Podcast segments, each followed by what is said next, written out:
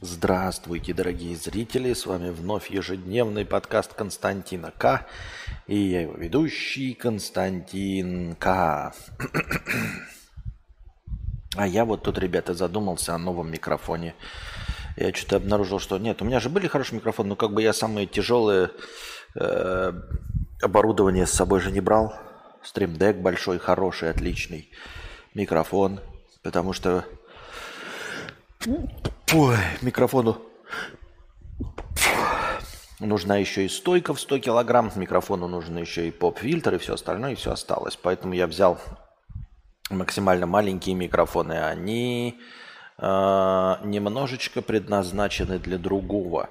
И вот я тут случайно совершенно обнаружил дешевенький микрофон Zoom ZDM1 за 72 доллара динамический э, клон, по сути, распространеннейшего Шуры, там М71Б, который у всяких там Хесусов, Виловгеймов и всех остальных. Вот, думаю себе его прикупить. Он позволит или нет э, немножечко избавиться от шумов вокруг, будет поближе к ебалу, и он специально для подкастов и для разговорного жанра, и поэтому, ну это тоже для разговорного жанра, безусловно, но слишком, видимо, качественный для такого оповещения. Нужно что-то что, что менее чувствительное. Хотя, в принципе, с этим мне нравится, вам нравится. Э, в общем, терпимая красавица. Так, что у меня нос заложило? Мгновенно. Вот сел и нос заложило почему-то. Непонятно. Большой авуляж 50 рублей. Это тот вчерашний зритель, который задавал вопрос, чем заниматься после кинки пати развелся, перестал быть авуляшем, и у него 250 тысяч рублей зарплаты в месяц, на что бы профукивать бабки. Я из кибербеза Большого банка, видимо, кибербезопасности. Это все про расшифровку стянутого хэша, походу. Мало какая система даст так просто перебирать пароли. Э, быстрее учетка заблокируется по политикам. Но это понятно, это понятно. То есть технически я понятия не имею, что они там делали и решали, но в общем и целом ясно. Не выдумывай норм звук. Понятно. Но нужен не норм, нужен сочный, терпкий, классный. Да и я и главное понимаю, что основная тут проблема это в, в брянцане комнаты, вот и все. Так. Дима 5000 рублей. Как вы видите, у нас настроение дофига. Это потому что Дима задонатил 5000 рублей с простыней текста. Большое спасибо, Дима, за 5000 рублей с простыней текста. Сейчас мы эту простыню текста прочитаем. Сценарий в скобках рассказ – Константинка, доброго времени суток. Если ты не помнишь, я тот хуй, который сомневался, ехать ли мне в Америку, когда я выиграл грин-карту в 2018 -м. А потом уехал, потом работал дальнобоем, потом донатил тебе доллары, потом развелся с женой, потом пошел учиться на режиссера кино в Лос-Анджелесе. И вот работа на лето э, снять короткий метр 5-20 минут. Я могу в операторство – Могу в режиссуру, могу в монтаж. Еще в России этим всем интересовался. Есть доступ к кинооборудованию. Есть скелет сценария, который я пишу уже несколько лет. В основном прописываю персонажей, есть пара десятков ключевых сцен с диалогами, но это долгоиграющий проект и высокобюджетный. Это мечта, если все получится, это будет последний фильм, который я сниму, если сниму вообще. Сейчас не об этом. Меня супер зацепил стрим про магию камней – Надеюсь, ты помнишь его. На самом деле я не помнил, и я спросил у подписчиков, что за стрим про магию камней, и мне сказали, что стрим про магию камней – это там, где я говорил, что в э, процессорах на самом деле э, нет никакой технологии, там целиком и полностью кроется магия. Ну, это такая вот шизотеория, а, я даже не знаю, я ее сгенерил откуда-то или где-то подслушал, прям не в курсе дела. Но суть в том, что заключается в том, что я вот знаю про то, как работает там двигатель внутреннего сгорания, как он там а, согласуется с законами физики, как идет электричество, я понимаю, там, что делают эти конденсаторы, что там делают эти всякие штучки мелкие. Э, понимаю вплоть до, собственно, процессора, камня – вот этого куска кремния, в котором происходит какое-то чудо, совершенно недостижимая, непонятная для меня магия. И я предположил, а что если там в натуре магия? Или не я предположил, кто-то предположил. И мы немножко эту идею поразвивали, что если достаточно сложные технологии, на самом деле все э, обращаются к магии. Ну и там, например, там сотовая связь, мы тоже вроде как все понимаем, как работает динамик, понятно, как работает отдельный экран, понятно, а вот как это передается вдруг по воздуху, Раньше не передавалось. Вот раньше для всего нужно было электричество. Раньше для того, чтобы передать сообщение, нужен был телеграф, там точка, тире, тире, точка. И вроде бы электричество также бежит, а потом хуяк, и мы передаем видеосигнал в миллионы разных мест. А что если это магия? Что если за, достаточно сложными технологиями а, потому что никто в них не пытается разбираться или наступила научная сингулярность. Э, на деле а, просто колдунство. Ну, типа, блядь, просто колдовство. Вот дальше идет вот в этом камне а, э, заключена магия. Там что-то какие-то почитали заклинания, там, абракадабра и прочие экспелиармусы. И вот теперь этот камень делает чудо.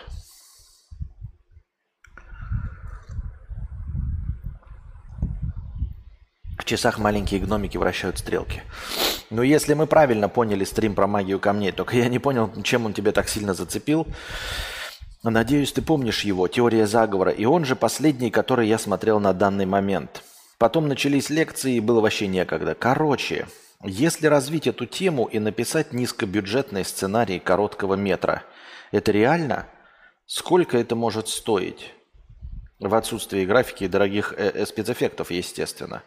Ну, слушай, э, тут же понятное дело, что сама по себе теория заговора ничего не стоит.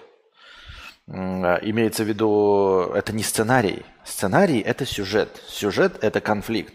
Конфликт – это э, какая-то борьба либо внутри персонажа главного, либо э, разных персонажей друг с другом. Это же не про атмосферу, в смысле не про, не про атмосферу, а про, не про среду, не про окружение – то есть нельзя сказать, вот экономическая теория Адама Смита, напиши по ней художественный сценарий. Нет, ты можешь сделать художественный сценарий, который каким-то образом использует экономическую теорию Адама Смита, но это не про теорию Адама Смита. Вот, в принципе, можно. Я к тому, что ты такой говоришь, можно превратить в сценарий, как будто бы это легко и просто, как будто бы суть в том лишь, что мы придумали теорию заговора. В самой придуманной теории заговора нет ничего сложного. Вот я ее наговорил, мы с вами посмеялись, но это не сюжет, про это нечего снимать. Про это можно снять псевдодокументалку – то есть э, на серьезных щах встать возле э, гринскрина, вот, с графикой, с э, прочими э, этими, как называется-то, когда инфо, инф, с инфографикой, его графикой, инфографикой. Так, а что у нас такой плохой интернет? С графикой, инфографикой все вот это можно, конечно, провернуть э, и сделать такой псевдо э, псевдодокументалку на 5-20 минут, где на серьезных щах доказывать, что внутри всех этих вещей содержится магия. И что на самом деле никто не понимает, как это все работает. Можно. Ты такое хочешь? Или ты хочешь все-таки художественный сценарий? Художественный сценарий – это другое. Можно ли в художественном сценарии раскрыть можно ли в художественном сценарии раскрыть эту теорию заговора? Можно. Можно подумать, можно над этим поработать. И, в принципе, ну как раскрыть? То есть, понятное дело, что мы сложно, это, ты говоришь, без э, графики и дорогих спецэффектов. Да все что угодно можно рассказать без графики и дорогих спецэффектов. Посадить двух подкастеров, и пусть они об этом разговаривают внутри одной запертой комнаты. Максимально дешево. Тут уже будет зависеть от э, таланта э, драматурга, который будет писать для них диалоги. Я не говорю, что я так, таким, таковым являюсь. Я имею в виду, что к этому все сведется.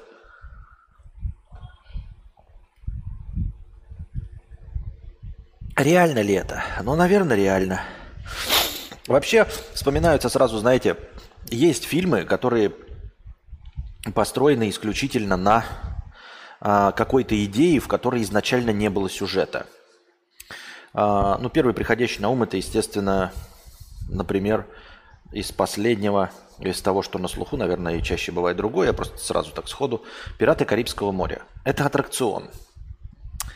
аттракцион «Пираты Карибского моря». У него изначально нет никакого сюжета. Это просто в парке Дисней вы куда-то заходите, там выскакивают пираты, тут выскакивают скелеты, тут два пирата дерутся на шпагах, тут, значит, корабль, тут кракен, вода, что-то вот это все красиво. Ты просто идешь на этом аттракционе катаешься по горкам и видишь там пиратов, которые тебя пытаются или напугать, или просто машут мечами, и все это красиво выглядит. А, в аттракционе нет никакого сюжета, то есть вы не двигаетесь по какой-то истории, по какому-то фильму, мультфильму, ничего этого нет. И для того, чтобы популяризовать этот э, аттракцион, Дисней решила выпустить фильм. То есть придумать полностью с нуля сюжет, который к пиратам имеет отношение, ну, потому что он про пиратов. В общем-то, конкретно к э, аттракциону «Пираты Карибского моря» он никакого отношения не имеет. Просто концепция пиратов. Давайте снимем фильм, популяризирующий пиратов. Точнее, бандитов, убийц, э, насильников и алкоголиков. Вот, давайте их популяризируем, решил Дисней, потому что он такой, ну, у нас есть мультики Микки Маус, его любят Микки Мауса, и на аттракцион Микки Мауса заходят чаще, потому что есть какой-то бэкграунд. Есть «Звездные войны», у которых тоже есть кинофраншиза, мы снимаем постоянно, делаем фигурки, продаем, делаем мультфильмы, регулярно снимаем кино, и аттракцион популярен. Давайте популяризируем аттракцион «Пираты Карибского моря» таким же образом – только там было наоборот, сначала кино, потом аттракционы, а мы сделаем аттракцион, у нас есть уже, давайте по нему снимем фильм. Вот они сняли фильм, в точности так же, как и твоя идея. Давай по теории заговора. Вот они сняли вот этот фильм. Потом есть еще... Эм, то есть никакого Джека Воробья там не было, естественно. Э, никакого Барбоса не было. Там были просто пираты, и все, больше ничего. Э, например, есть фильм такой, дурацкая комедия, по-моему, с Дэвидом Маркетом, довольно слабая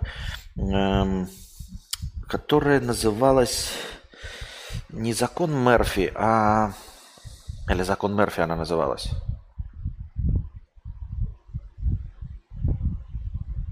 Премия Дарвина или закон Мерфи она называлась. Премия Дарвина. Ну, суть в том, что, вы знаете сами, премия Дарвина дается посмертно самым тупым людям, ну то есть совершившим максимально идиотичный тупой поступок, как нам кажется. Да, хотя мне кажется, что премию Дарвина должны были давать политикам и всем, кто говорит о политике, и всем, кто занимается политикой. Что максимально бездарного времяпрепровождения я вообще представить себе не могу. Даже выращивание цветов, которые через день погибнут, и то более целесообразно. Ну и вот, а, по-моему, премия Дарвина называлась такая слабенькая комедия. Она тоже вот всем известна концепция премии Дарвина. Платятся деньги э, посмертно родственникам, э, чей вот э, озаглавленный персонаж, кто получает премию, умер при максимально тупых обстоятельствах. А, э, во-первых, или умер, или лишился э, возможности э, плодиться и размножаться. Ну, то есть лишился яичек, члена, или там, я не знаю, матки, из-за того, что там засунул себе в очко, блядь, петарду и взорвала ее для смеху. И сожгла себе нахуй всю матку, да, и таким образом, естественно, она не может размножаться, живой, к сожалению, осталась, но э, за это можно дать премию Дарвина. Ну, вот такая концепция. Есть шуточные премии, оскорбительный. Может быть, наверное, оскорбляет родственников, которым э, говорят, что ваш дебил умер настолько тупо, что мы готовы дать вам деньги. И вы такие, а, с одной стороны деньги охота, а с другой, блядь, максимально оскорбительно, потому что твой родственник э, признан на какой-то комиссии, что умер по тупнику. И фильм, естественно, сценария же, не, ну, типа сюжета в этом никакого нет. Сюжет заключался в том, что там какие-то два, по-моему, я могу ошибаться, ну, что-то вроде вроде два страховых агента проверяли, действительно ли можно таким образом убиться. То есть они ездили по тем э, случаям, которые подходили под премию Дарвина, и узнавали, действительно ли человек так угрохался. То есть, типа, не было ли это самоубийством, не было ли это подстроенным убийством или что-то такое. По-моему, что-то такая концепция была.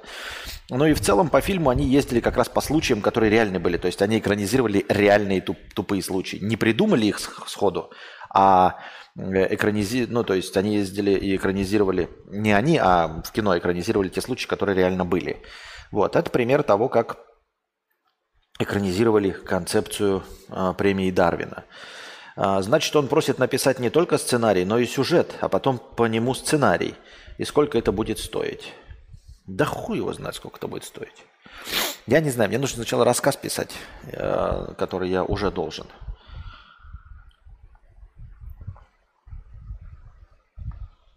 Я еще должен сценарий для игры, который уже должен, и концепцию для игры, которую я тоже уже должен. И мне так кажется, что у меня все время в голове есть масса сюжетов. У меня есть в голове масса сюжетов. Но они не подходят. Вот понимаете, всегда любое творчество, как я уже говорил, творчество это компромисс всегда. Если ты хочешь получать деньги и с кем-то взаимодействовать, ты должен делать то, что хочет заказчик, а не то, что хочешь делать ты. У меня масса сюжетов, но они ни одна из ни один из этих сюжетов не подходит для э, небольшой компьютерной игры. Ни один. Значит, нужно работать над этим, да и в конкретной теме, которую тебе задали. Вот. И у меня тоже, видите, сценариев дохуя, но человек приходит, платит 5 тысяч и говорит, я хочу сценарий именно, блядь, по концепции э, магии камней. Вот у меня дохуя концепция, он говорит, давай в магию камней. Понимаете? И вот пока этому я не научился. Генерировать тупые идеи я могу.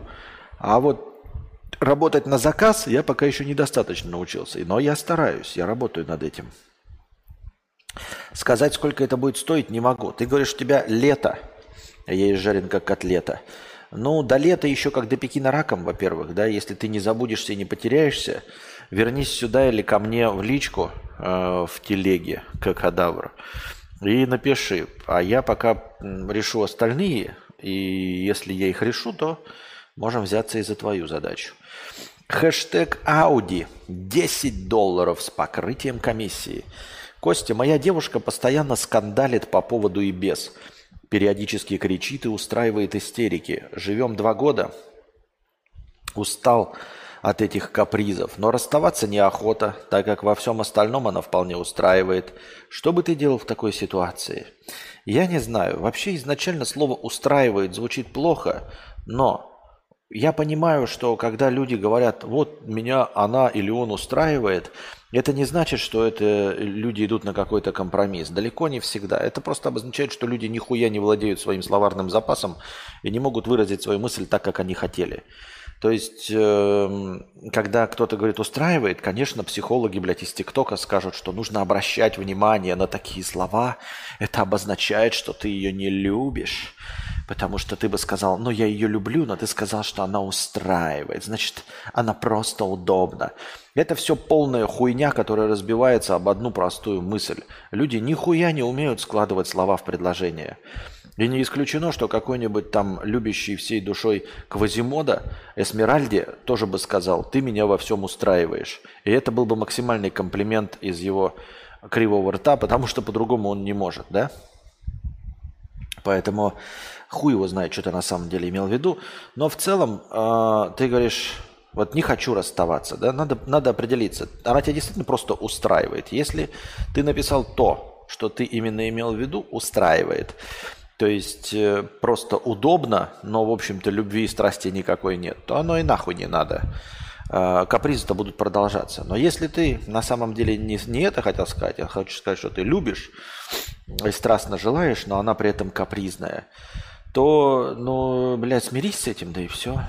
Ну, есть люди, например, курят, есть люди, которые выпивают, есть люди, которые играют в компьютерные игры, есть люди, которые вот капризничают, устраивают истерики. А, тебе это не нравится. Более того, есть людям, которым нравятся истерики, которым нравятся сцены ревности, вот, постоянные скандалы, это такая встряска и взбучка. И более того, многие ебанутые психологи, которые, блядь, я считаю, просто вредители рода человеческого, а, говорят, что вот для отношений обязательно нужна какая-то встряска. Ну, это конченые дегенераты и долбоебы так считают. Я считаю. Поэтому их слушать не стоит. Но тем не менее, все равно есть э, огромное количество людей, которым нравится, которые в этом живут и этим упиваются. И вполне возможно, что тебе это тоже нравится. Иначе бы ты давно ушел. То есть не настолько бы это было плохо, э, чтобы это было причиной для ухода. Может быть, тебе это нравится. Может быть, без этой хуйни со следующей женщиной, которая будет вести себя спокойно, ты заскучаешь и будешь потом сидеть. А почему же я, а что же, а где же, что же мы же, что, мы же, что же, что же, мы же, мы же, почему же, что же? Непонятно.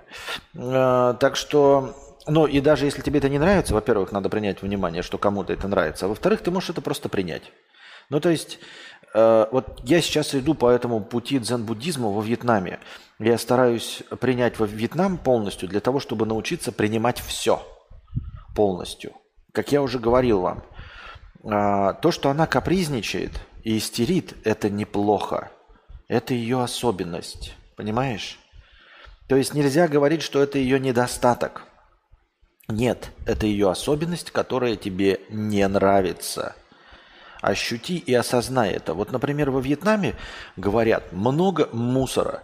Да? Много мусора для кого? Для кого много мусора? Если он лежит, значит это всех устраивает, правильно? Значит это не устраивает кого? Тебя. Потому что у тебя есть какие-то представления о том, сколько должно быть на улице мусора. Ты пожил в России, увидел там те чистые э, полисадники и считаешь, что вот они должны быть такими. Ты себе решил, что вот эта особенность является так называемым объективным минусом. А с хуя ли ты так решил?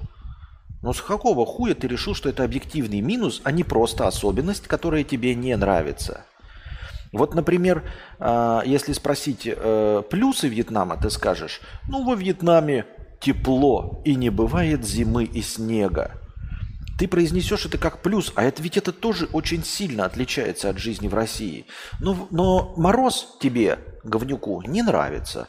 Поэтому ты особенность Вьетнама в виде вот теплой погоды преподносишь как плюс – потому что тебе холод гораздо больше не нравится. Ты говоришь, это плюс. Нет, это тоже особенность, это просто особенность. Кому-то это может нравиться, а кому-то это может не нравиться. Вот с чем я пытаюсь смириться. То есть, если я вижу, что какие-то вот правила мне непонятны дорожного движения, вот они так едут, не смотрят по сторонам, не включают поворотники, обгоняют с правой стороны. Это не минусы, это особенности – которые мне непонятны, потому что я привык по-другому. А если они приедут в Россию на мопеде, они скажут, почему меня пытаются постоянно подрезать большие машины, почему все дороги наполнены машинами, а где мопеды? Как же отвратительно, скажут вьетнамец в России, что нельзя мимо пробки, не стоя нигде, быстренько добраться до куда-то на мопеде. Приходится ездить на огромной гробовозке, которая стоит миллионы денег – на которую стоит тратить огромное количество бензина и денег, вместо того, чтобы сесть на мопедик. А на мопедике я не могу, потому что тут интенсивное движение со скоростью минимум 60-80 км в час в городе. Да меня же собьют нахуй. Мне очень не нравится этот минус России. Мы скажем, ты что, охуел? Это не минус, это плюс. Нет, это просто всего лишь особенность. И поэтому я еду сейчас такой.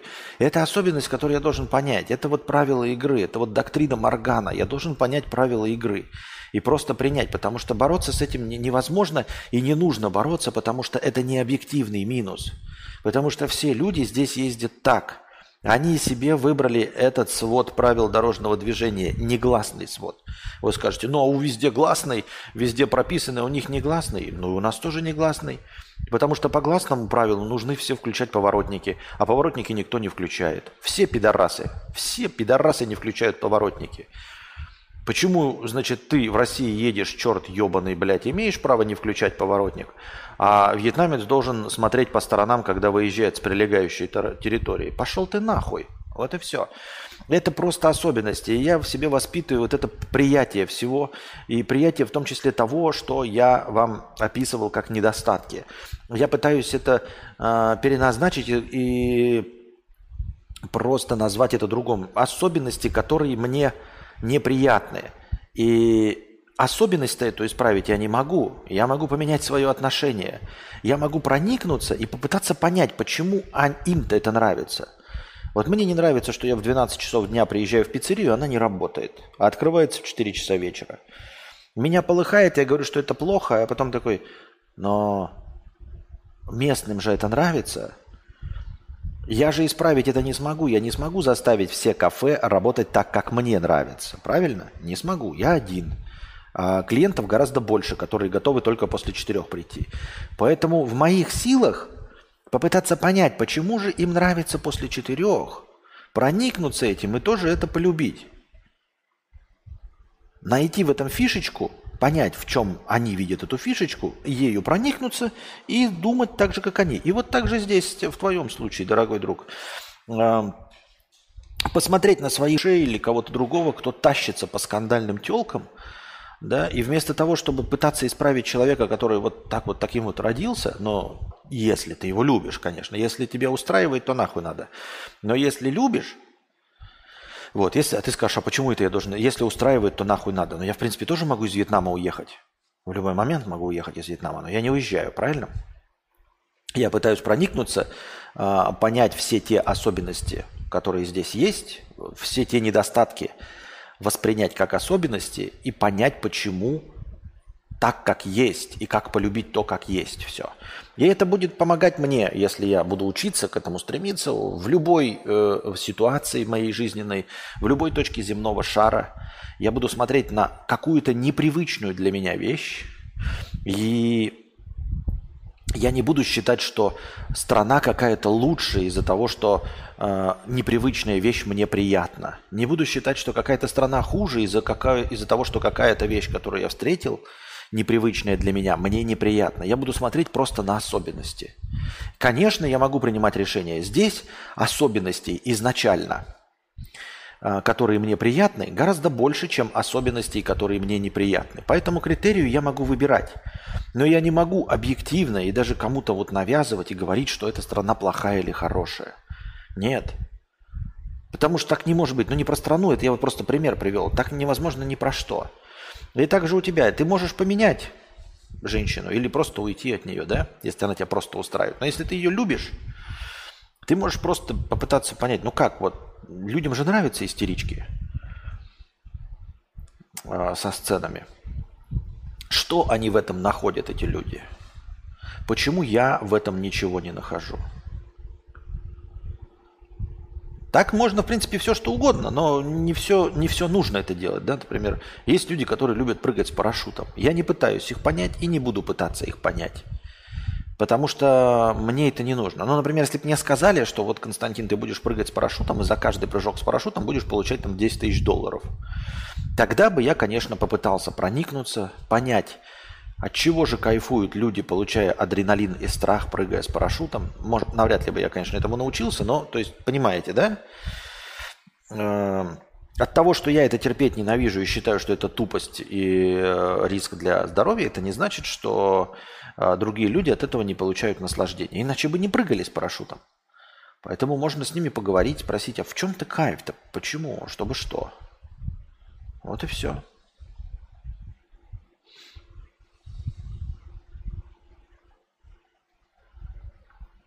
Я так думаю.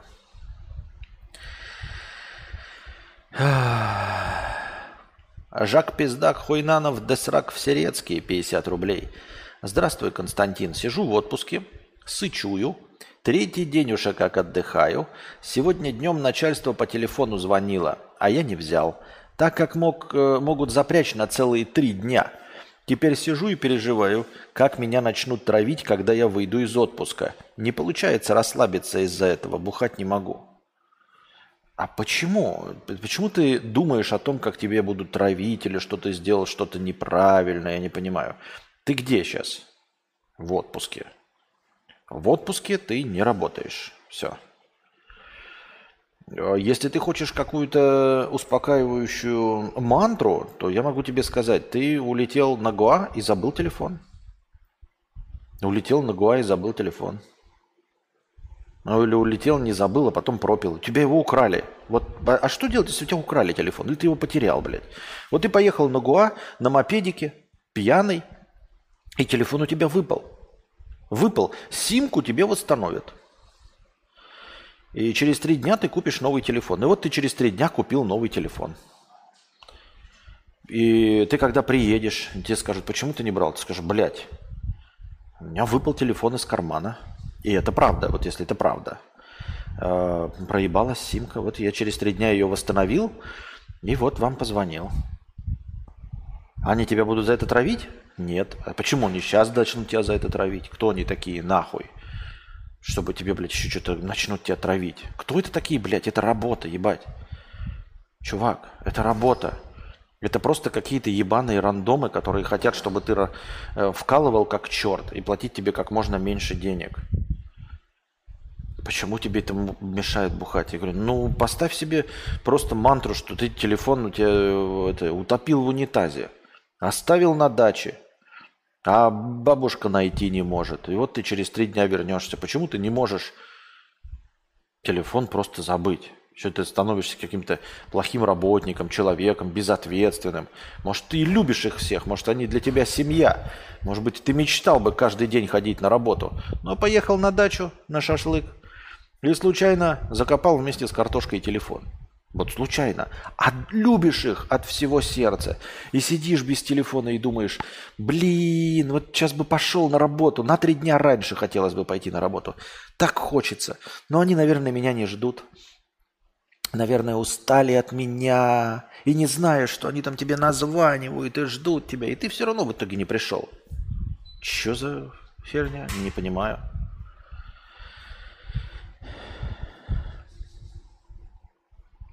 Нужен был бы по-настоящему, достали бы в любом случае. Так что, значит, и так разобрались. Ну или зарплату хотели поднять. Хотели спросить, насколько. Да-да-да-да-да. Видишь, потерял ты свой шанс. Они тебе звонили спросить, насколько тебе зарплату поднять. Угу. Андрей, вон, видите, пишет, вообще лайфхак. Если берешь отпуск, сразу говори, что ты к прадеду на хутора. Буду через две недели. Вообще-то так и подразумевается, что все едут, блядь, на Гуа, к прадеду на хутора, э, в Турцию, блядь, отдыхать. И чё, блядь? И там телефон не ловит, да? Не ловит, симка не работает, там, блядь, как его, роуминг. Там роуминг, и я отключил. Потому что, почему? Потому что я в отпуске. Ну ты же, дол... блядь, что? Я в отпуске, блядь. Что я могу сделать вам из Турции, блядь? Я на хуторе близ Диканьки. Что вы хотите, чтобы я сделал? Где документы? Я ебу? Как я вам могу помочь? Приехал помочь? Что, ты дурак, блядь? Я на хуторе близ Диканьки. Ты дурак, директор, или что? Я на Гуа, блядь. Разбирайтесь сами. Не бывает нерешаемых проблем. Вообще не бывает. В мире их нет нерешаемых. А если работа на какой-то конторе встала – из-за того, что ты там отсутствуешь, то почему у тебя зарплата не полмиллиона? Тогда мне расскажи, товарищ. Если без тебя ничего не работает.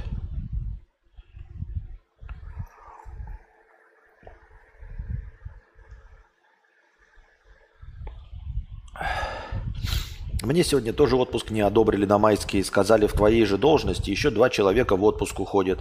И вот и думаю, уйду на больняк с больной спиной в эти дни. Да? И что вы сделаете? И вот у тебя больничный есть, и они тебе позвонят. Ах ты сука! А ты справку приносишь потом. Потому что, блядь, я с больной спиной, я не могу двигаться, идите нахуй. В Турции на пересадке волос, правильно? На пересадке волос на жопу.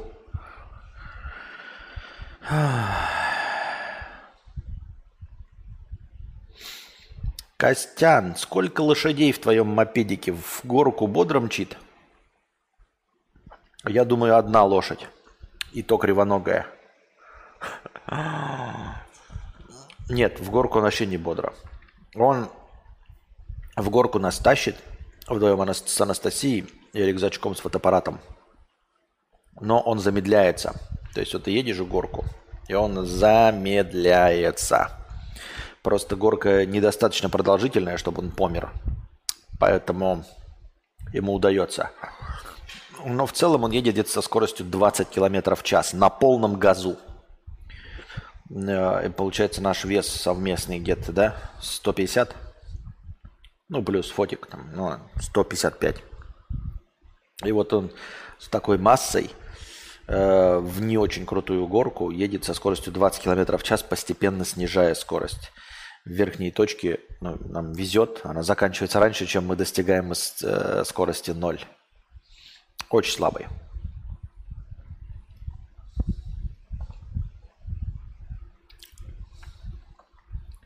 Новый микрофон лучше. Хорошо. Отлично. Спасибо. Согласен ли ты с такой мыслью? Родители вечные должники своих детей. Если нет, расскажи поподробнее, почему, пожалуйста. А, нет, не согласен, потому что никто никому нахуй ничего не должен. Никто никому ничего не должен. В мире, блядь, вихрь хаоса. Мы можем брать на себя за что-то или за кого-то ответственность на время. А, но в целом нужно понимать, что что бы мы ни предпринимали, чего бы мы ни делали, какие бы цели перед собой не ставили, что бы ни преследовали, это все полная хуйня, потому что на 95% все, что делается, результаты того, что делается, состоят из хаоса. Поэтому брать слишком большую ответственность на себя невозможно. Люди, которые э, чувствуют ответственность за все, именно они первыми исходят с ума, именно про это стрессы и говорят, э, про то, что человек не может контролировать. Это самое стрёмное, с чем, ну не самое, но одно из самых стрёмных, с чем нужно бороться, это со своим желанием э, все контролировать. Не имеется в виду там контролировать, блядь, политиков, хуй ты с этим что сделаешь, хотя и с этим тоже но имеется в виду хотя бы следить за всем процессом, там, хотя бы читать новости, чтобы знать. Даже это контролировать не стоит, просто надо осознавать, что вокруг, блядь, вихрь хаоса с огромной скоростью. Э, ураган непредсказуемости и бесконечности. И мы движемся в космосе, э, вращаясь вокруг своей оси, а эта ось вращается вокруг огненного шара, мчащегося, вращающегося в спирали. И э, наша спираль э, отдаляется от места взрыва тоже с фантастической скоростью. Мы просто, блядь, движемся в вихре хаоса. Какой тут можно э, быть кому-то должниками чем-то? Ты можешь взять ответственность за своих детей в пределах того, что можешь. Вот. Если про сравнение, кто кому больше должен, родители детям или дети родителям, то, конечно, родители детям если ты про это спрашиваешь. В этой простой концепции, э, кто больше кому-то должен, кто должен больше ответственности нести, естественно, родители. Потому что дети не просят родителей рожаться. А родители рожают детей по своей собственной прихоти, инициативе и желанию. Больше ни почему. Понимаете, только по своему собственному желанию или тупости. Если они не смогли предохраняться там, или еще что-то, если они не планировали ребенка, то по тупости. Если планировали, то по собственной прихости и желанию. Ребенок в этом никак не участвовал. Поэтому по умолчанию, конечно, э, в этих отношениях больше виноваты, а соответственно и больше ответственности нести должны родители. Поэтому они, конечно, больше должны во всем. Но в целом в целом, что кто-то кому-то должен что-то, то нет, потому что все бессмысленно.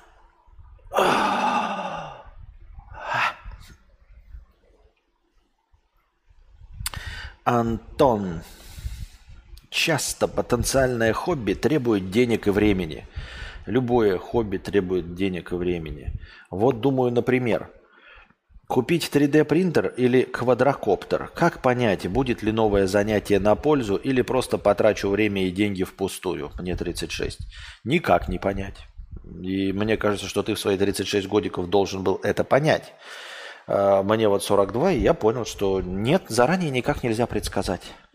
Ну, по опыту можно э, уже потом выяснить и примерно предсказывать, какие твои хотелки, вдруг откуда ни возьмись, возникшие, э, на самом деле не имеют под собой стоящего основания.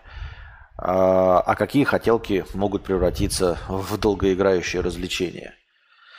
А, надо, ну, типа, если к 36 годам ты наверняка уже какие-то вещи пробовал, и очевидно понимаешь, что спортом, со спортом у тебя, например, не складывается. Ты покупал кроссовки, не начал бегать, там, Купил шахматы, не стал играть. Купил баскетбольный мяч, на площадку не ходишь, и вот теперь тебе захотелось коньки. Ну, есть подозрение, что и с коньками тоже не сложится. Зато если у тебя, например, там складывалось э, с покраской моделек Вархаммера, ты там два года, три года этим прозанимался, потом, значит, э, что-то ты там порисовал, тоже зашло. И теперь тебе кажется, что можно танчики клеить. Вполне возможно, что танчики тебе зайдут. Но вот на основе собственного опыта ты можешь делать какие-то выводы. А так, в целом, конечно, предсказать ни хрена нельзя. Никто ничего не знает, никто ничего не понимает. А, и спрогнозировать, что из твоих хотелок вырастет в хорошее хобби, а что нет, нельзя. А так любое хобби, естественно, требует денег. Надо выбирать для хобби себе дешевенькие. О, какие красавицы ходят. Надо выбирать себе дешевые хобби. Э, коллекционирование бычков сигаретных. Вот. Причем не разных, а просто бычков, да? Например. Или вот хобби. Стирать носки. Отличное хобби. Стирать носки и трусы. Вот такое себе. Выбери хобби. По вечерам такой, типа, блядь, как бы кайфануть. Постирать носки и трусы. Вот это я понимаю хобби. Дешево и сердито. А то квадрокоптер, 3D принтер, блядь, автотюнинг, мотоциклетные гонки, э, блядь, съемки кинофильмов. Нихуя себе у вас э, хобби. Поспать вот хобби. Вот для меня хобби лечь в 8 вечера спать. Это хобби. А то выбираешь, а потом, а что мне жалко денег? Конечно, жалко в сравнении с испаньем-то.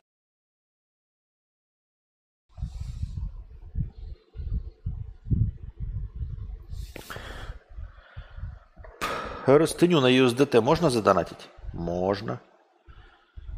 Of course можно. Of course you can.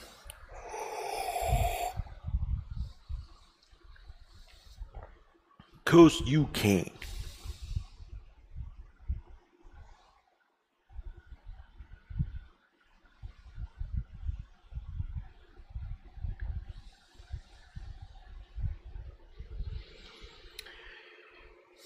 Что подкинули какое-то что? Мэдисон ищет жилье в США. Что? Что за идея для стрима? Я так не... Ну, надо смотреть видос. Непонятно. Хобби. Донатить Константину. Вдруг понравится. Да, неплохое хобби. Одобряю.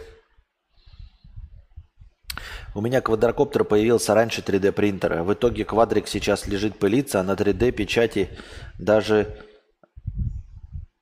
зарабатывать уже удается. Даже зарабатывать уже удается. Ничего себе.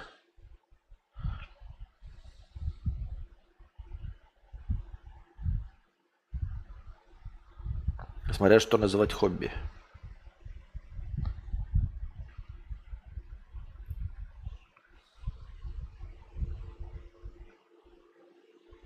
На работе семья, у нас тут появился конкурент, к которому все перебегают из-за лучшей зарплаты и условий. Да вы что, вот негодяи. А как называется фирма конкурента? Да, да, я понял. Да вы что, вот негодяи, а как называется фирма конкурента? А куда вы убежали? А можете мое резюме отнести? Ну, негодяи. Если про Мэдисон, значит там метамодерн можно не читать. Да-да-да, это просто хуйня какая-то. У меня вот нет талантов и хобби тоже нет. Ну, отсутствие талантов, это не значит, что, что ты не имеешь права иметь хобби. Это у меня талантов нет, а хобби да хуя. Спать. Вот, пить пиво. Х- у меня этих хоббей. Ходишь жопой пей. Пам-пам-парам.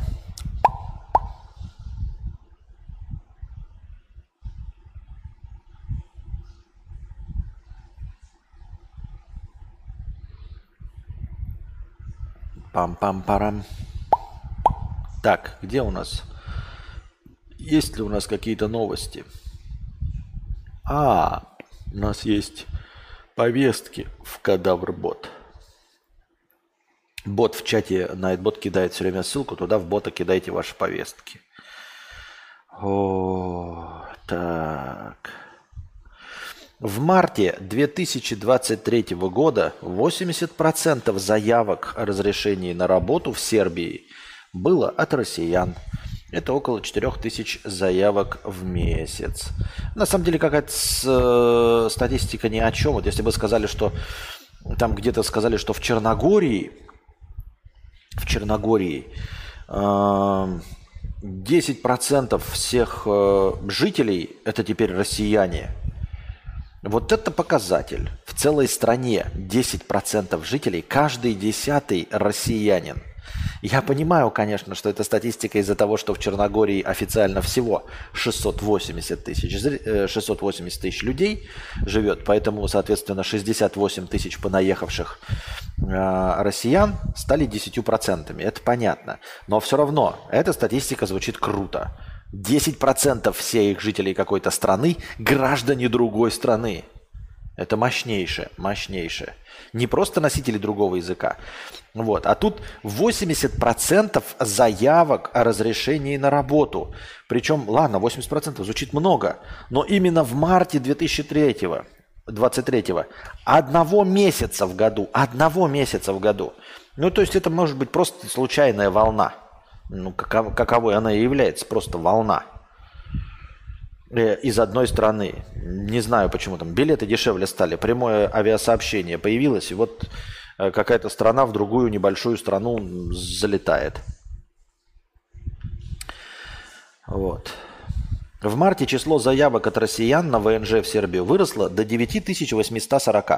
840 заявил президент страны в эфире местного телевидения. По его словам, за месяц также было подано 5000 заявок на разрешение на работу – это рекордное количество, из них 80% россиян. А по словам президента, в Белграде они уже стали значительной частью населения. По данным агентства хозяйственного регистра, которые так, в 2022 году россияне открыли в Сербии 1034 юрлица. Там зарегистрировалось 3224 индивидуальных предпринимателей. Большинство в сфере IT. В ноябре 22-го Вучич заявил, что с конца февраля в Сербию приехало 100 тысяч россиян. Из них 17 тысяч получили ВНЖ. Без визы можно находиться 30 дней, но действует виза РАН, когда можно выехать из страны и вернуться снова на безвизовый срок пребывания. Вот такая вот новость. Повестка. Пам-пам-парам. В Эквадоре начали строить здание из кокаина. О, какая... Так, я не одобряю ни в коем случае и в целом осуждаю, конечно, Эквадор и кокаин и всех. На всякий случай иностранных агентов тоже. А, его смешивают с цементом, песком и водой. А зачем? Что, больше некуда девать кокаин, блядь? Согласно данным полиции Эквадора, количество изъятых в республике наркотиков в 2021 выросло в два раза по сравнению с 2020. В прошлом году объемы изъятых веществ уменьшились, но при этом остались высокими. Сейчас для хранения наркотиков на полицейских складах не хватает места. В связи с этим власти решили доставлять упаковки изъятого кокаина на перерабатывающие заводы – там его измельчают и смешивают с цементом, песком и водой. Такой строительный материал подходит для фундамента. Метод утилизации наркотиков называется инкапсуляцией. Как отметил директор отдела полиции Эквадора по борьбе с наркотиками Пабло Рамиреса, сжигание тонны кокаина может занять около 12 часов, а его инкапсуляция менее трех часов. Таким образом, Эквадор стал одной из первых стран в мире, где применили инкапсуляцию в промышленных масштабах – Отмечается, что проект одобрило Управление ООН по наркотикам и преступности. По такому механизму должны переработать 83 тонны кокаина. А, я что-то не очень понимаю, почему нужно ввести на завод, значит, э, смешивать с цементом, чтобы что-то строить. И говорят, что сжигание будет занимать одной тонны 12 часов. Я что-то не понимаю в кокаине, ребята как э, в веществе. Разве это не абсолютно природный органический продукт? Нельзя кокаин просто высыпать в море. Ну, просто высыпать в море. Это 83 тонны продукта, как они говорят. 83 тонны продукта в год. 83 тонны из, условно, порошка из цветков. Ну, то есть просто муки. Муку можно высыпать в море? можно, ничего не будет морю от муки, потому что мука органична. Это просто как, э, как отходы, ой, как это, а, остатки от водорослей, как трупы э, рыбок и всего остального. Ты просто высыпал муку, и она просто растворилась в воде, не причиня никому никакого вреда. Разве высыпанный кокаин в море точности так же э, не просто раствориться в море, не нанеся никакого вреда. Это же не яд, это не гербицид, это не химоза какая-то. Это чистейший продукт. Я не понимаю. Объясните мне. В чем страх? Вы скажете, ну, может быть, конечно, как какое-то питательное особенное вещество, но как-то подействует на рыб.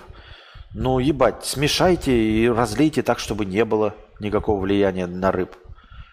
Ну, типа, блядь, вы едете на лодочке, да?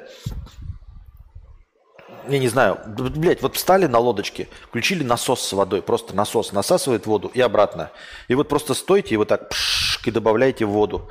Пшик, и он пускай распыляет. Вы едете на катере, да? И вот он, знаете, как брызги, это как, как поливалка. Вот поливалка есть, а воду берет из океана. И вот вы едете на катерке, у вас 83 тонны кокса, вы сосете воду из океана, из острова Бурьяна, и она просто распыляется фонтаном с правой стороны. И вы просто ложечкой стоит человек и вот так вот пш, в этот насос засыпает, фух, и оно распыляется. Вы едете со скоростью достаточной, чтобы э, в гомеопатических дозах сразу распылять этот кокс. В чем проблема? Ну, вроде как кокаин делают в смеси с химозой, когда настаивается, то ли в бензе замачивают, то ли в керосине. Вместо кокаинового медведя кокаиновая акула – и дельфины такие, бой, yeah, boy, boy, yeah, boy, yeah, boy, yeah, boy. Так. Сейчас здесь вроде звук убавлен, убавлен, а что-то, блядь, громковато, нет? Громковато? Нет, здесь нормально, а тут у вас хуй поймешь. Вроде ровненько в целом, но громковато, да? Вообще по законам жанра, на самом деле, вот вы привыкли к моему громкому звуку. У меня, наверное, в подкасте достаточно громкий звук, почему-то мне кажется. А, дорогие друзья? Нужно делать его потише. Ну, как бы, понимаете, по всем инструкциям на самом деле, по всем инструкциям. Ну, я понимаю, они там как бы для постобработки стараются. Но, в общем-то, звук должен стараться стоять где-то в минус 12 децибелах, а у меня он стоит все время в минус 5. Вот такой звук, как сейчас, должен быть по идее. И тогда у меня есть возможность для прыжка какого-то там, бау, бау, бау. Но в целом я говорю в районе 12 децибел. Или нет? Я не понимаю. Я не знаю, не знаю, не знаю, не знаю. Я все время в красной зоне разговариваю. Я, конечно, слежу, чтобы красная зона не доходила там до максимума.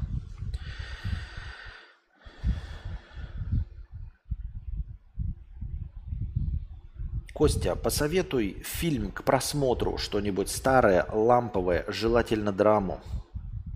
Форест Гамп.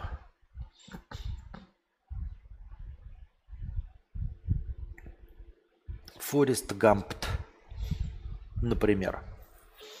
Эм, игры разума. Э,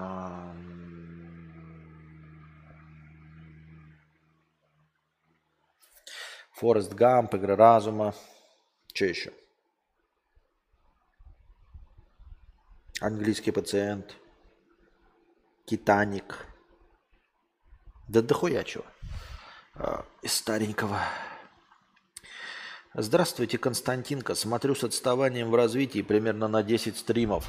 Заметил, что вы расчехлили тот самый микрофон, купленный еще год назад. А, по моим ощущениям, с предыдущим микрозвук и все. И дальше текст не влез. Не получилось, не, не срослось. А, мысль до меня не донесена.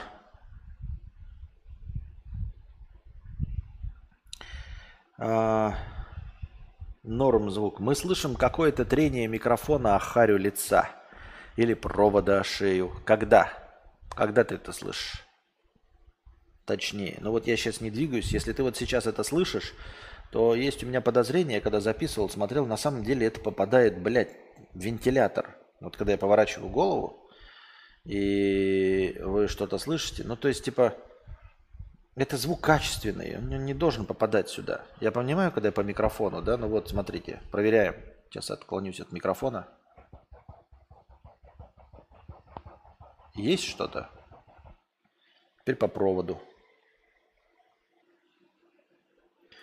А вот когда я здесь сижу и вот так вот голову поворачиваю, а, у меня иногда попадает, я на записи слышал звук вентилятора. Не звук, а ветер вентилятора.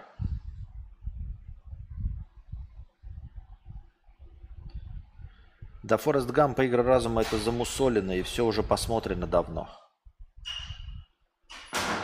Пересмотри карпотки. Карпотки. Ну-ну.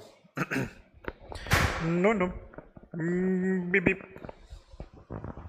Раз-раз. Яйцетряс. Проверка студийной аппаратуры. Да, наверное, ветер попадает. Ветер с моря дул, ветер с моря дул. С ветром надо что-то делать. Надо валить, ребят. Потому что э, вентилятор не выключишь, я сразу же сварюсь к хуям. А с каждым днем кондиционер все хуже и хуже справляется с жарой. То есть у нас стоит одна температура, э, где-то вот в феврале стояла 23 и ок. Типа было прохладно, мы спали под одеялом. А сейчас ставишь 21 и без одеяла, и тебе не то чтобы прям сильно прохладно. Поролонка на микрофон нужна. Ой, не надо. Идите, блядь. Спасибо большое за твой совет. Поролонка надета на микрофон. Но спасибо, что заметил. А поролонка на микрофон надета.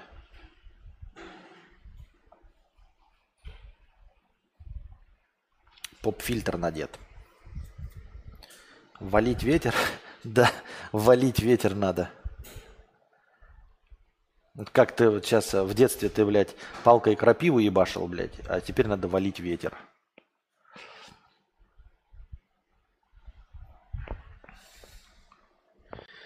Там пам пам пам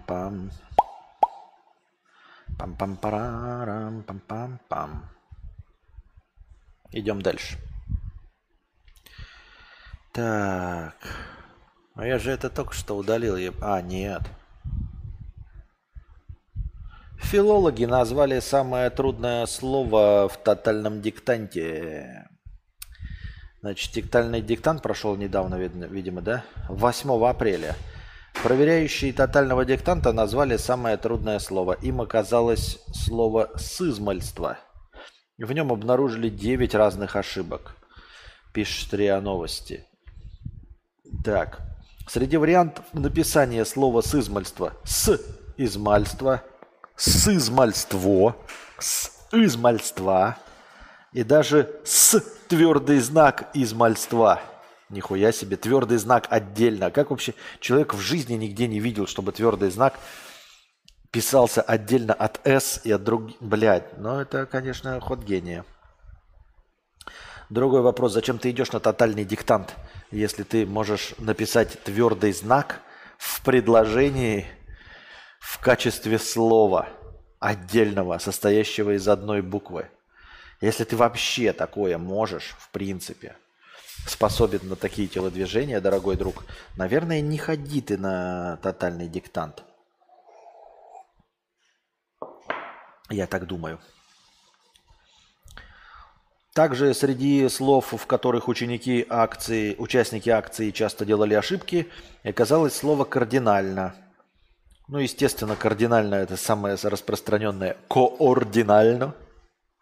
Сам так пишу. Акция грамотности «Тотальный диктант» прошла в России 8 апреля. В этом году участники писали диктант по, рус... Э, по тексту о русском путешественнике – Э, Дальнего Востока Владимире Арсеньеве, авторе популярных книг по Уссурийскому краю и Дерсу Залла. Вот. Но на самом деле непонятно, почему слово «сызмальство» вызвало такую... Просто мне кажется, что даже на слух оно вполне однозначно пишется. Слово «сызмальство». Как бы ну, некоторые иногда пишешь правильно просто потому, что не потому что знаешь, а потому что оно и на слух легко воспринимается. Мне так думается, я так кажется. А вот это достижение настоящее науки и техники. Причем я новости сейчас мне кидает чувак какой-то со сайта Сноб.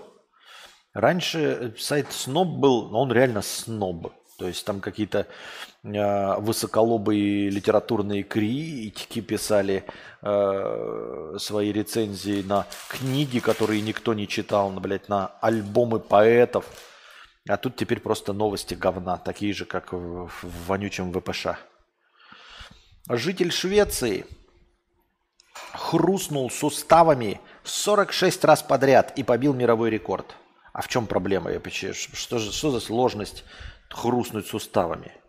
Да еще и 46 раз подряд. Я чуть не очень вкуриваю. Ну-ка, дайте послушаю. А может, и вы со мной послушаете? Ну-ка, блядь.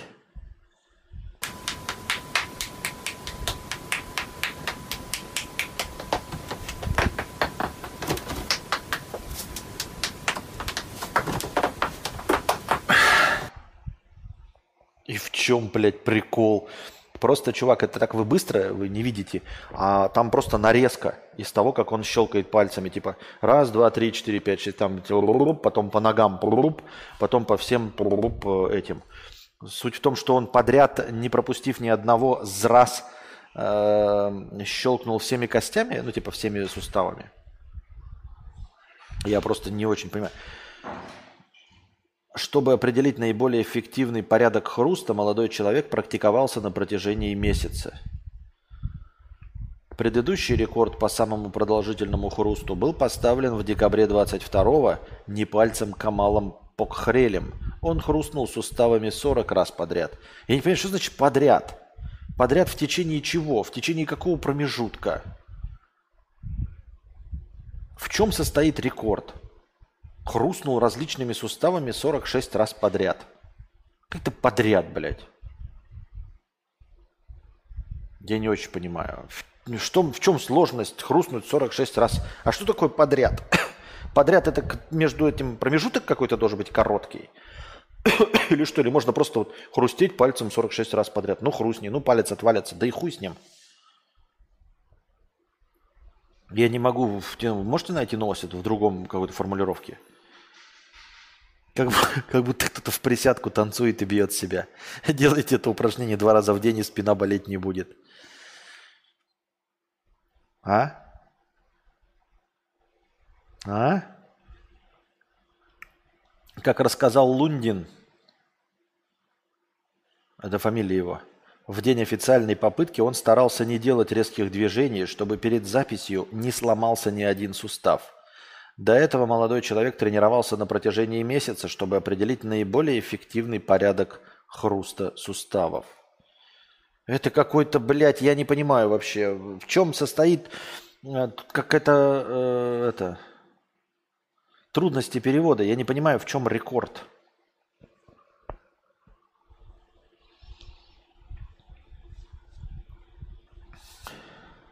Радиорекорд.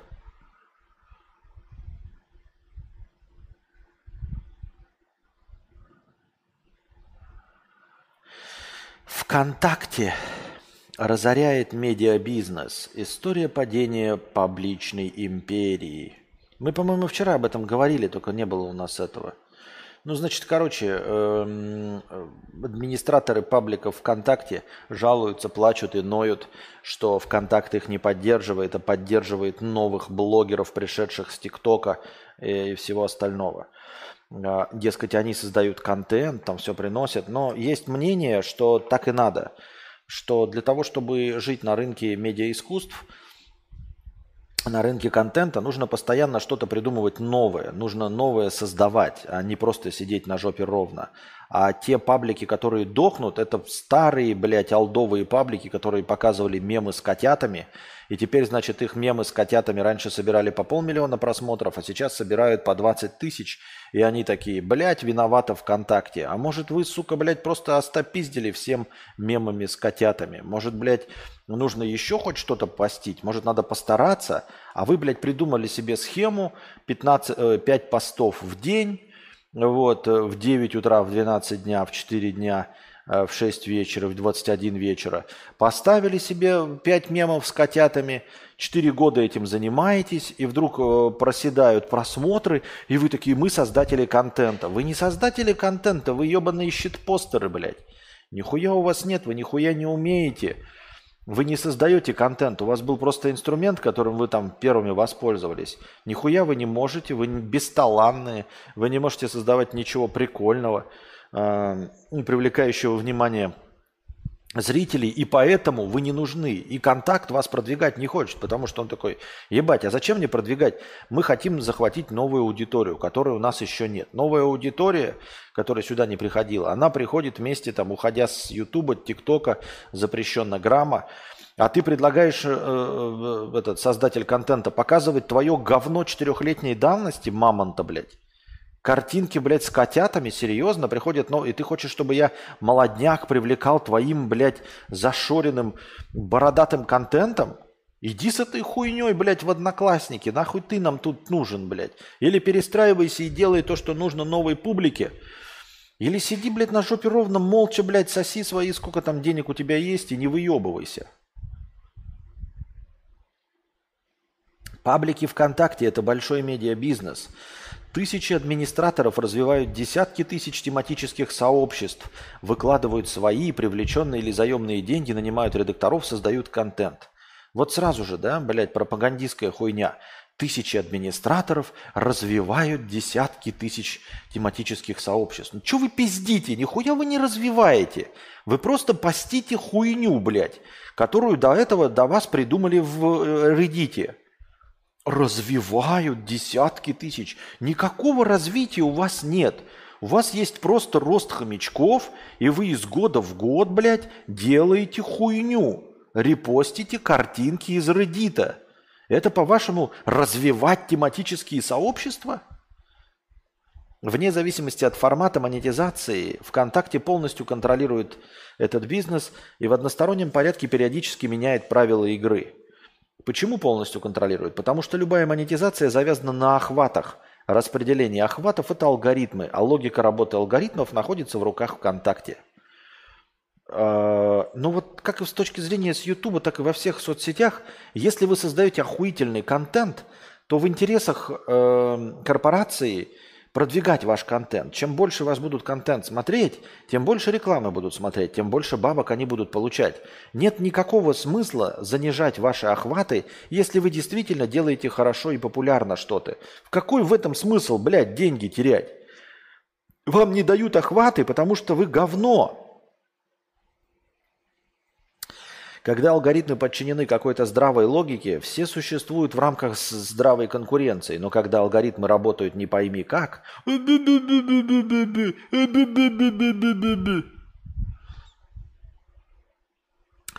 А, для сбора материала я обратился к крупным игрокам рынка, десятку администраторов с многолетним опытом работы, десятка админов э, пабликами по 5-10 лет. Да это зашоренные скуфидоны, ебать!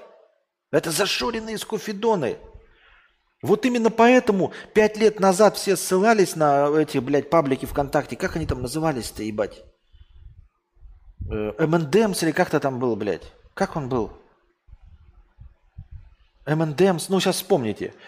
Вот. Эм, дельфин-философ. И где они нахуй? Где они нахуй? Этот дельфин-философ продолжает что-то делать, блядь. А, паблики это ММДМС тоже продолжают что-то делать. А почему они не, не, э, неизвестны? Да потому что они делают то, что, блядь, делали сто лет назад. Почему никто друг другу теперь не пересылает ролики Макса 100-500? Потому что Макс 100-500 делает ровно то же, что и пять лет назад, нихуя не меняясь. Ничего не привнося нового, не экспериментируя ни с чем. У него остались его старые зрители. Спрашивается, почему это ролики Макса 100-500 больше не попадают в тренды? Наверное, YouTube подкручивает просмотры. Да нихуя он не подкручивает, нахуй он нужно подкручивать чего-то. Если бы это было интересным, оно бы самому вируси, само вирусилось. И все сами бы распределялись, помимо всяких алгоритмов, Ютуба, ВКонтакте и все остальное. Обратился, блядь, к администраторам, которые 5-10 лет ведут э, паблики ВКонтакте. Ни один паблик ВКонтакте не находится на слуху, который был 5 лет назад. Из-за охватов? Из-за того, что в последний год политика ВКонтакте поменялась? А год назад что было, блядь, которых, когда их тоже нахуй никто не слышал о них? Может, потому что они хуевый контент делали?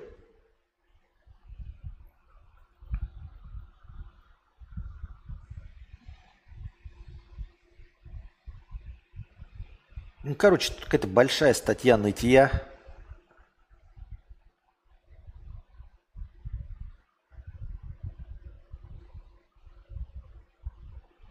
Жалуются, создатели ВКонтакте жалуются, низкосортный контент отлично, пускаем в рекомендации. Сука, а ты-то как стал популярным, ебать? Он пишет, я владелец паблика на 9 миллионов там зрителей, слушателей, или 90 миллионов. А, и он жалуется на то, что вот низкосортный контент ВКонтакт теперь пускает в рекомендации. А до этого, что ли, сука, был, блядь, высокосортный контент – Хоть в одном паблике, блядь, ВКонтакте был МДК, МДК, спасибо. Был высокосортный контент, что ты пиздишь? Когда твое говно, блядь, э, охватывалось, ты был доволен. А теперь твое говно не охватывается, теперь просто другое говно. Чем оно отличается от твоего? Оно новое. А ты не способен делать новое говно. Ты делаешь мало того, что говно, так еще и старое говно мамонта. Не надо говорить про низкосортное говно. Низкосортное говно – это ты. Весь ВКонтакте изначально низкосортное говно. И ты, как проявле, проявление этого низкосортного говна, самое первое низкосортное говно. Если ты добился успеха ВКонтакте, ты уже по факту того, что ты добился успеха ВКонтакте, являешься низкосортным говном. Но ты хочешь дальше быть популярным? Милости просим, продолжай делать, но новое низкосортное говно. А ты хочешь, блядь, э, в низкосортном говне еще и жить э, десятилетиями? Нихуя себе ты охуел.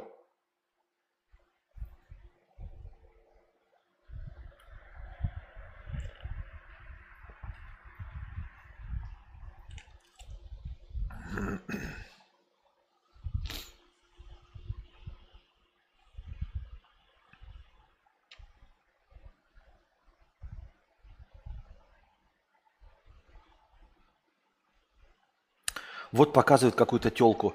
Посмотрите на нее охваты. Я не знаю, кто это, но ясно, что это блогер. Просто посмотрите, какие охваты. Ну так охватывай, ебать. Охватывай, ебать. Тебе что должны, что? Откуда, блядь, у всех, и особенно у россиян, и у всех людей, что им кто-то, блядь, что-то должен? В бизнесе, блядь. Не по налогам, блядь, а в бизнесе. Кто-то что-то должен, блядь, запретить китайскую продукцию, американскую, чтобы на рынке э, э, конкурировали только свои. Почему? Если китайцы лучше выращивают капусту, почему мы должны покупать твою дорогую капусту вместо китайской дешевой? С хуев ли?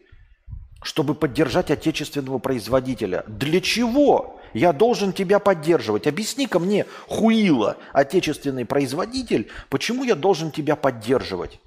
Почему мы должны запретить ввоз китайской капусты, чтобы ты продавал свою? Вот нахуя ты мне, отечественный производитель, нужен? Вот ты поддержал меня, блядь, Васю Стихоплетова, блядь, из Мухозалупинска. Ну вот как ты поддержал меня, блядь, отечественный производитель? Никак. Ты что ты сделал, чтобы моя жизнь была лучше? Ничего. Ты просто такой, запретите китайскую капусту, чтобы я получал больше денег. Почему? Кто ты такой? Каким, в каких мы с тобой родственных связях состоим, что мы блогерку не должны поддерживать, а тебя должны поддерживать? Блогерку смотрят, блядь, блогерка интересная, а ты нахуй не упал. Ну и шел бы ты нахуй. Будешь интересным, отрастишь сиськи, блядь, э, будешь делать такой контент, который нужен сейчас, и у тебя будут охваты. Перезайди, блядь, как блогер. Ёптать, ты же дохуя гений, у тебя 9 миллионов подписчиков. Вон вливайся в YouTube, как иностранный агент Варламов. Вливайся, вскакивай, как из спорта ру вскочил иностранный агент Дудь. Становись охуительным, блядь, YouTube-блогером, а потом врывайся в контакт на белом коне, как блогер. Но ты же не можешь, потому что ты хуила. Потому что ты ничего не можешь, кроме как репостить мемы с котятами. Мемы с котятами были интересны пять лет назад, это говно, а теперь они неинтересны. Вот, оказывается, блядь, охваты. Нет, это потому что ты хуеплет.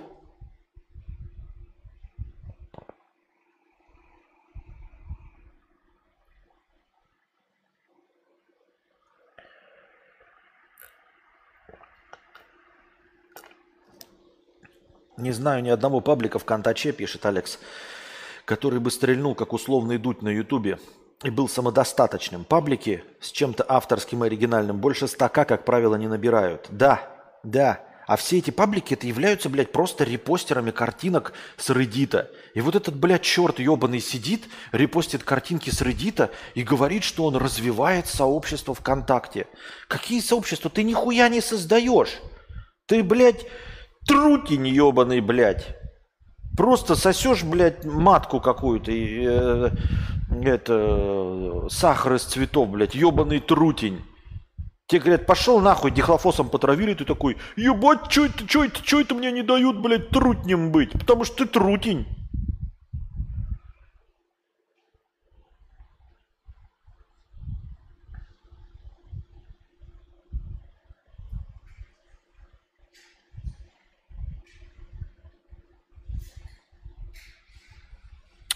Смотрите, вторая претензия. Оплаты за хороший контент не будет. Постите копипаст. Э, Вконтакте говорит, делайте оригинальный контент и будут охваты и доходы. Но как мы можем делать оригинальный контент? Ведь нам же не определили, что такое оригинальный контент. Ну вот, вы же не сказали, что такое оригинальный контент. Вот у меня котик, а шрифт другой, а шутка та же. Я же оригинальный контент. Я же такой вот под дурачка кашу. Ну и пошел нахуй, дурачок, блядь. Пошел нахуй, дурачок. Вот эта блогерка, которая, блядь, малолетняя, ты видел ее ебало? Ее ебало от твоего отличается. И от ебала всех админов э, пабликов ВКонтакте отличается. Поэтому она и оригинальный контент. Потому что ты смотришь такой, блядь, это не, не твое ебло, не админ номер один, не админ номер два. Реально оригинальный контент. Вот. А ты не можешь почему-то свое ебало показать, как она.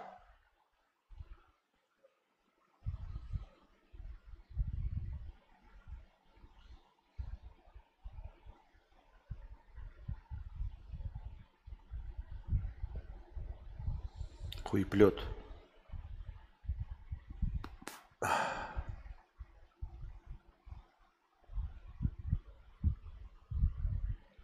Второсортный копипаст. А, он говорит, что наоборот второсортный копипаст собирает. Тут так пасти второсортный копипаст. Я опять-таки и в обратную сторону. Хотите переобуюсь, хотите переобуюсь. И в, и в обратную сторону. Контакт это и был второсортный копипаст. Ебать, серьезно? Почему ВКонтакт делает охваты второсортному копипасту? Тебе может рассказать, из чего сделан ВКонтакте? А? А? Тебе может рассказать, что ВКонтакте это, блядь, копипаст запрещенного Фейсбука? Серьезно, блядь?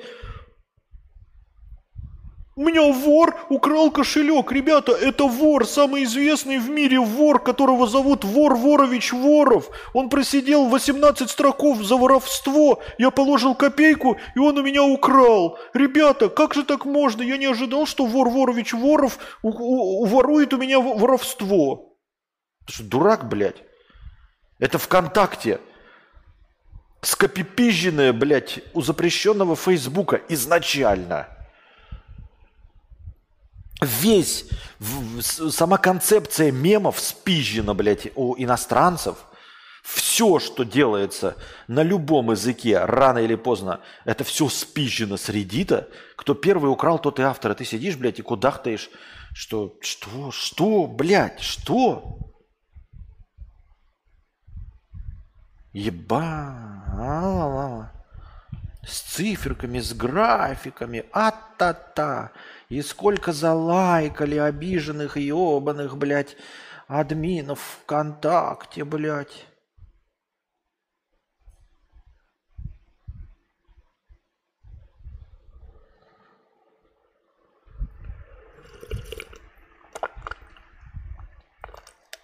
Отличная статья. Не понимаю, почему эта сфера так мало освещена.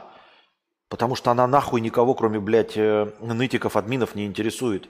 Можно подумать, блядь, э, потребителям контента не поебать, что творится с создателями контента. Похуй абсолютно.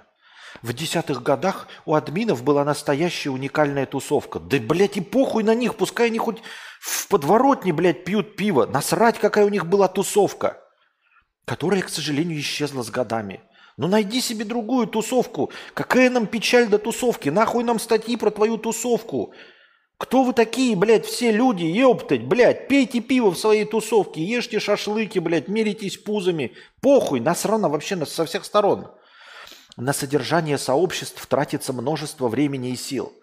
На содержание сообществ тратится множество времени и сил. Так не трать, уебывай на завод, блядь. Заводы стоят, танки делать нахуй на войну. Уебывай на завод. Если не нравится тратить множество сил и времени на паблики ВКонтакте – Раньше было легче, а сейчас сложно. Сложно? Уебывай, блядь, в пятерочку на кассу, на завод нахуй, водить дальнобойные машины. Все, блядь. Что хочешь делай, если что-то не нравится. Ты даже не учитель, блядь. Если бы еще за учителей можно было руку поднять. А ты просто, блядь, ханыга, который репостил картинки котиков, спизженные из редита. И ты думаешь, что кто-то проникнется твоей проблемой? Да никто нахуй.